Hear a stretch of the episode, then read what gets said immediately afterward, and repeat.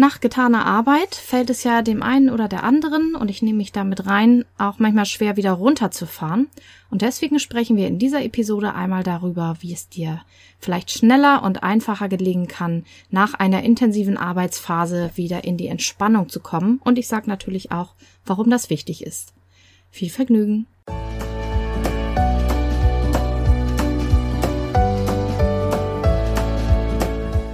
Hallo und herzlich willkommen zu diesem Podcast. Ich bin Katrin Grobin und du bekommst von mir hier viele hilfreiche Methoden, Tipps und Übungen rund um die Themen weniger aufschieben und entspannter leben. Ich wünsche dir spannende Erkenntnisse und ganz viel Freude damit.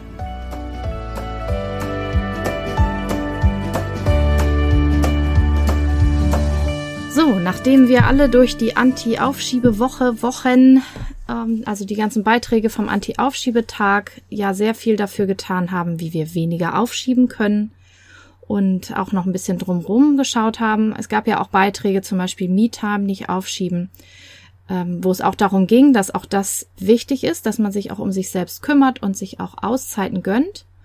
Aber viele haben sicherlich mit dem Fokus teilgenommen auch und ähm, haben eben auch viel daran gearbeitet, produktiver zu werden und mehr zu schaffen. Und deshalb ist heute mal dran, in dieser Podcast-Episode darüber zu sprechen, wer viel arbeitet, der muss auch darauf achten, bewusst abzuschalten und auch mal runterzufahren. Das ist wieder so ein Ding, ich mache ja den Podcast eigentlich heimlich für mich selbst, ne? Wo ich mich selbst auch immer mal wieder an die eigene Nase fassen muss, denn ich arbeite ja sehr gern, ich mag meine Arbeit auch und dieses Runterfahren, das äh, muss ich mir auch immer wieder ganz bewusst auf die Agenda setzen und wieder einplanen und manchmal kommt dann auch noch wieder was dazwischen. Also ich werde selber auch diese Tipps aus der Podcast-Episode wieder anwenden, um eben auch gerade nach dieser doch sehr intensiven Zeit mit der Anti-Aufschiebe-Zeit, Anti-Aufschiebe-Woche, neben der normalen Arbeit, die ich ja auch mache, wenn ich nicht online bin, äh, wieder runterzufahren und so ein bisschen Eingang zurückzuschalten. Das ist nämlich manchmal gar nicht so einfach, denn du kennst das vielleicht, wenn du eben so voll im Laufen bist, so wie so ein, ich stelle es mir vor, wie man läuft so bergab, macht so einen kleinen Sprint und dann laufen die Beine irgendwann so von ganz alleine. Und so ist es auch, wenn wir ganz viel und intensiv arbeiten, gerade auch wenn wir vielleicht eine Abgabefrist haben oder Termine, auf die wir hingearbeitet haben, dann sind wir danach oft noch so ein bisschen im vollen Lauf. Und vielleicht kommen ja auch schon dann gleich wieder die nächsten Dinge. Ja, bei mir ist ja auch immer der Posteingang voll und es kommen immer wieder neue Termine und Projekte. Das heißt, dieses Märchen von vom leeren Eingangskorb, ja, den höre ich ja ganz oft. Wenn dann ich nichts mehr zu tun habe, wenn ich alles abgeschlossen habe, wenn keine neuen Dinge reingekommen sind, dann erhole ich mich. Na, dann kannst du tatsächlich warten bis an dein Lebensende, vermute ich mal. Zumindest, wenn du so gestrickt bist wie ich, wenn du vielleicht auch vielseitig interessiert bist, wenn du mehrere Jobs hast oder Arbeit und Familie kombinierst oder wenn du eben eine Arbeit hast, in der immer wieder neue Dinge aufploppen. Ich persönlich kenne niemanden, bei dem das so ist, dass die Arbeit irgendwann mal zu Ende ist. Ich glaube, das ist entweder ein Märchen oder eben eine Geschichte aus alter Zeit, als das Leben noch ein bisschen überschaubarer war vielleicht. Irgendwo auf dem Land, keine Ahnung, jedenfalls nicht in meiner Sphäre. Bei mir ist immer was zu tun und ich muss ganz bewusst die Freizeit auch einplanen oder auch eben ganz bewusst die Dinge mal zur Seite legen und sagen so, jetzt ist aber mal Schluss, jetzt ist aber mal Pause. Also, das heißt, du kannst nicht darauf warten, bis nichts mehr zu tun ist, aber natürlich ist es nicht so leicht, äh, runterzufahren und zu sagen, ich mache jetzt mal frei, wenn noch die To-Do-Liste so lang ist. Der zweite Grund, warum es manchmal schwer fällt, runterzufahren, ist, weil man eben noch so hochgepusht ist. Also wenn du es dir mal vorstellst in deinem Körper, wenn wir in so einer Stressphase sind, dann denkt der Körper oft, es geht ums Überleben und flutet uns mit Adrenalin und Cortisol und lauter so schönen Dingen, die uns helfen, dass wir diese besondere Belastung eben gut überstehen und meistern können. Und normalerweise in der Natur wäre ja die Reaktion, äh, es kommt ein Raubtier und jagt das Reh, das Reh schaltet auf Überlebensmodus und rennt, was das Zeug hält. Und wenn es geschafft hat zu entkommen, dann erholt es sich wieder. So, nur wir Menschen, wir machen es so, dass wir die ganze Zeit quasi vor irgendwelchen Raubtieren davonlaufen, die eben im Handy lauern oder in den E-Mails oder irgendwie bei der Arbeit sind. Also die Reaktion, ich habe ja schon mal über die Stressreaktion gesprochen, die Reaktion ist die gleiche. wenn wir so richtig in Stress sind, in Arbeitsstress und sehr intensiv arbeiten, auch bei positivem Stress übrigens, ist relativ die gleiche, als wenn uns jetzt ein wildes Tier jagt. Wir sind bloß in der modernen Welt gewohnt, dass wir eben mit so einem gewissen Stresslevel durch die Gegend laufen und es eigentlich gar nicht wieder runterfahren oder höchstens im Jahresurlaub. Aber auch der ist ja nicht immer so ganz stressfrei. Das ist ja auch nicht immer so ganz einfach, da dann richtig runterzufahren. Das heißt, es ist gut, ganz bewusst auch Dinge zu tun, die die Stressreaktion unterbinden oder unterbrechen und auch den Körper mitnehmen, dass wir so richtig einmal Reset machen, einmal runterfahren. Meine Erfahrung ist, dass man, selbst wenn man jetzt nicht Urlaub hat, wenn man sich erholt, am besten mehr als einen Tag einplant, also vielleicht zwei oder auch mehr Tage. Auch deswegen bin ich eigentlich, wäre ich ein Fan von der Vier-Tage-Woche, auch wenn ich da noch nicht bin. Weil meine Erfahrung ist, dass wenn man nur einen Tag frei hat oder nur so ein paar Stunden, man nicht vollständig runterfährt. Ich weiß nicht, ob du das schon mal beobachtet hast. Bei mir ist es so, dass ich am Samstag oft noch so richtig voll in Action bin und dann muss ja auch noch eingekauft werden und dann mache ich Dinge, selbst wenn es schöne sind, bin immer noch so ein, ziemlich hochgefahren, wenn jetzt ein freies Wochenende ist. Und am Sonntag fängt es dann eigentlich erst an, dass ich denke, so jetzt könnte ich mich hier mal ganz gemütlich aufs Sofa legen und mal was lesen oder einfach nur mal einen Film gucken. Und da fängt es eigentlich erst an mit der Erholung. Also ich bräuchte eigentlich auch ein Drei-Tage-Wochenende. Da arbeite ich auch drauf hin. Irgendwann habe ich das. Weil ich finde, so ab dem zweiten Tag irgendwann fängt es eigentlich erst an, dass man so richtig ein bisschen runterfährt. Ja, warum ist das überhaupt wichtig, dass man eben zwischendurch runterfährt? Man könnte ja auch einfach auf dem Aktivierungslevel bleiben und schön Dinge schaffen, könnte man meinen, weil es ganz kurz gesagt ungesund ist. Dieser Daueralarmzustand, diese ständige Stressreaktion ist absolut ungesund für unseren Körper. Die Folge können sein Verspannungen und eben entsprechend auch Schmerzen, Rückenprobleme, Kopfweh, sowas, Bauchweh, Schlafstörungen. Aber auch, wenn es sehr lange geht, Herz-Kreislauf-Erkrankungen, weil es sich eben auch auf die Blutgefäße und auch andere Prozesse auswirkt. Und es begünstigt auch zum Beispiel Entzündungsreaktionen. Es wird sogar diskutiert, ob äh, Dauerstress eben auch Krebs auslösen kann. Also wir sollten unbedingt auch uns entspannen. Auch deshalb gibt's ja hier in diesem Podcast immer auch wieder Episoden, wo es eben darum geht, wie man wieder in die Entspannung kommen kann und nicht nur welche, die dir helfen, wie du weniger aufschiebst. Gleichzeitig finde ich, dass es zusammenhängt, denn wenn ich total erschöpft bin, ist es ganz normal, dass ich auch Dinge aufschieben muss, einfach weil die Energie fehlt. Während wenn ich mit meiner Energie gut haushalte und sie auch immer wieder auffülle und wieder auch in die Entspannung gehe, ich viel besser auch arbeiten kann und die Dinge erledigen kann, die anstehen. Also eine gute Balance. Ich mag immer nicht das Wort Work-Life-Balance, weil das, die Arbeit gehört ja zum Leben, aber die Life-Balance, also eine gute Balance zu haben zwischen Arbeitsphasen und Entspannungsphasen und anstrengenden Dingen und schönen Dingen, finde ich absolut unabdingbar. Auch für das Thema weniger aufschieben. Es gibt ja auch schon eine Menge Episoden. Ich möchte in dieser Folge auch einmal auf diese hinweisen und dir einmal den Blumenstrauß nochmal vor Augen führen, der auch in diesem Podcast schon drin ist. Es gibt zum Beispiel Folge zehn, Entspannung to go. Das war ein Interview mit Sabine Bimmler vom Podcast Reif für die Couch. Da haben wir schon darüber gesprochen, wie man im Alltag auch Entspannung einplanen kann, selbst wenn man eigentlich gar keine Zeit hat. Und in Folge dreißig habe ich mit Sandra Liane Braun gesprochen über Burnout-Prophylaxe. Denn wenn man die ganze Zeit immer nur arbeitet und nur on ist, dann ist man natürlich auch in Gefahr, dass man in ein Burnout kommt. Und in Folge siebenunddreißig gab es schon Ideen für einen entspannten Übergang in den Feierabend. Und auch die kannst du natürlich nutzen, auch wenn es eben mal ein etwas längerer Feierabend ist mit einem freien Tag oder mehreren freien Tagen. So, und jetzt möchte ich noch verschiedene Anregungen dir geben, wie du, wie ich finde zumindest, schnell in die Entspannung kommen kannst, die ich auch selber nutze. Nicht immer alle, sondern immer das, wonach mir gerade ist. Und ich unterteile das einmal in Methoden, die mehr auf den Körper erstmal abzielen. Denn meine Erfahrung ist, dass man erstmal die Körperreaktion steuern muss und den Körper runterfahren muss. Und natürlich aber auch Gedanken und Gefühle. Das ist dann die zweite Rubrik.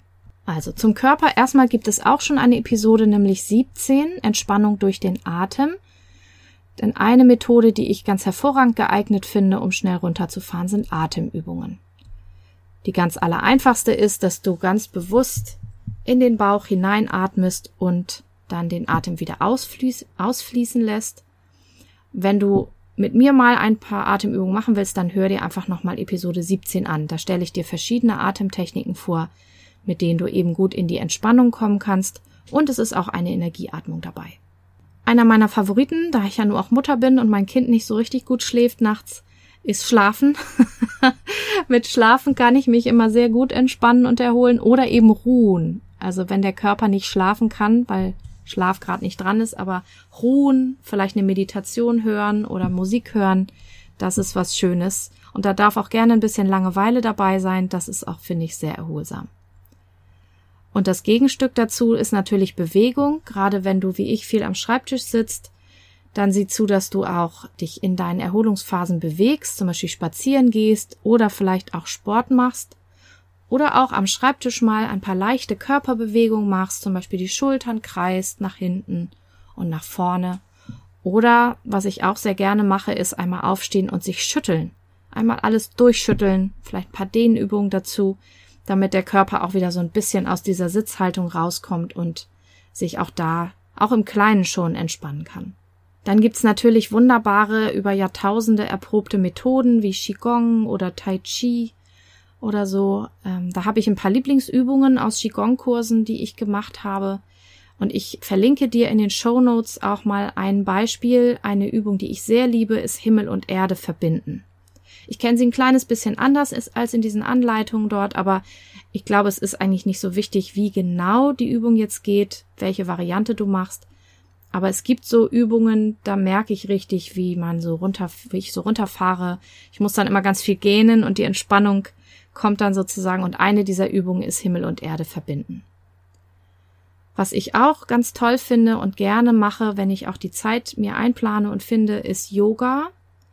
Und da tue ich dir auch einen Link in die Shownotes von einem Kanal, auch mit einem Anti-Stress-Yoga. Es dauert ungefähr eine halbe Stunde. Mit dieser Frau, mit der Maddie, machen meine Studenten auch sehr gerne Yoga. Also wann immer ich einen Entspannungskurs an der Uni anbiete, dann fällt mindestens einmal der Name Maddie Morrison, weil die so einen tollen Kanal hat mit ganz schönen, einfachen Yoga-Übungen, die auch für Anfänger geeignet sind und äh, die man einfach ganz einfach mitmachen kann. Also dazu gibt's einen Link in den Shownotes. Was ich dann auch noch sehr gerne mache und was ja auch nach und nach jetzt wieder geht, ist sowas wie Massage oder Sauna, Schwimmen gehen, also Wellness. Sowas, was man eigentlich nur macht, wenn man wirklich ein bisschen Zeit hat. Das mache ich auch sehr, sehr gern. Das heißt auch, wenn du eben dich mal entspannen willst, schau doch mal, was für dich Wellness ist. Das kann auch die Badewanne oder eine schöne Dusche sein, ein schönes Körperöl oder was auch immer du auch deinem Körper ganz bewusst Gutes tun kannst und plan das richtig mit ein. Und sag deiner Familie, du hast jetzt Auszeit oder mach es, wenn die gerade nicht da sind. Und gönn dir mal so richtig ein bisschen Wellness, damit du auch äh, da ein bisschen entspannen kannst. Und natürlich gibt es Entspannungsübungen, zum Beispiel progressive Muskelentspannung. Auch dazu gibt es schon eine Podcast-Episode, nämlich die Nummer neunundzwanzig, schnelle Körperentspannung mit P M E, progressive Muskelentspannung. Oder was ich auch sehr gerne mag, ist ein Bodyscan, wo man ganz bewusst eben eine Körperreise macht und in jeden Körperteil mal reinspürt. Auch dazu habe ich schon eine Episode gemacht, die zweiundzwanzig. Wenn du mit mir einen Bodyscan machen willst, dann hör doch einfach dort mal rein. So, als nächstes ist es ja so, dass oft die Gedanken noch rasen und sich irgendwie nicht zur Ruhe bringen lassen so schnell. Da liebe ich ja die Übung Päckchen packen. Die habe ich mit dir schon mal gemacht in Episode sechsunddreißig. Die heißt Gedanken beruhigen mit der Übung Päckchen packen. Da geht es darum, dass man die Gedanken, die einen noch so beschäftigen, in Gedanken in Päckchen verpackt und bewusst zur Seite legt. Das ist eine tolle Methode. Oder es gibt auch die Methode Brain Dump. Auch dazu gibt es schon eine Episode, nämlich die vierundzwanzig, die Gedanken frei bekommen wie Dumbledore. Was das mit Dumbledore zu tun hat, hörst du in dieser Episode. In kurz geht's bei Brain Dump darum, dass du Dinge aufschreibst und sie dadurch sie sozusagen von der Seele schreibst und aus dem Kopf in die Ruhe bringst, dass sie also nicht mehr im Kopf hin und her schwimmen müssen. Was ansonsten, finde ich, für Gedanken und auch für die Gefühle ganz hilfreich ist, ist Dankbarkeitspraxis. Gerade wenn du Stress hast und vielleicht auch Negativstress, also Dinge, die dich unangenehm berühren und die dich negativ beeinflussen.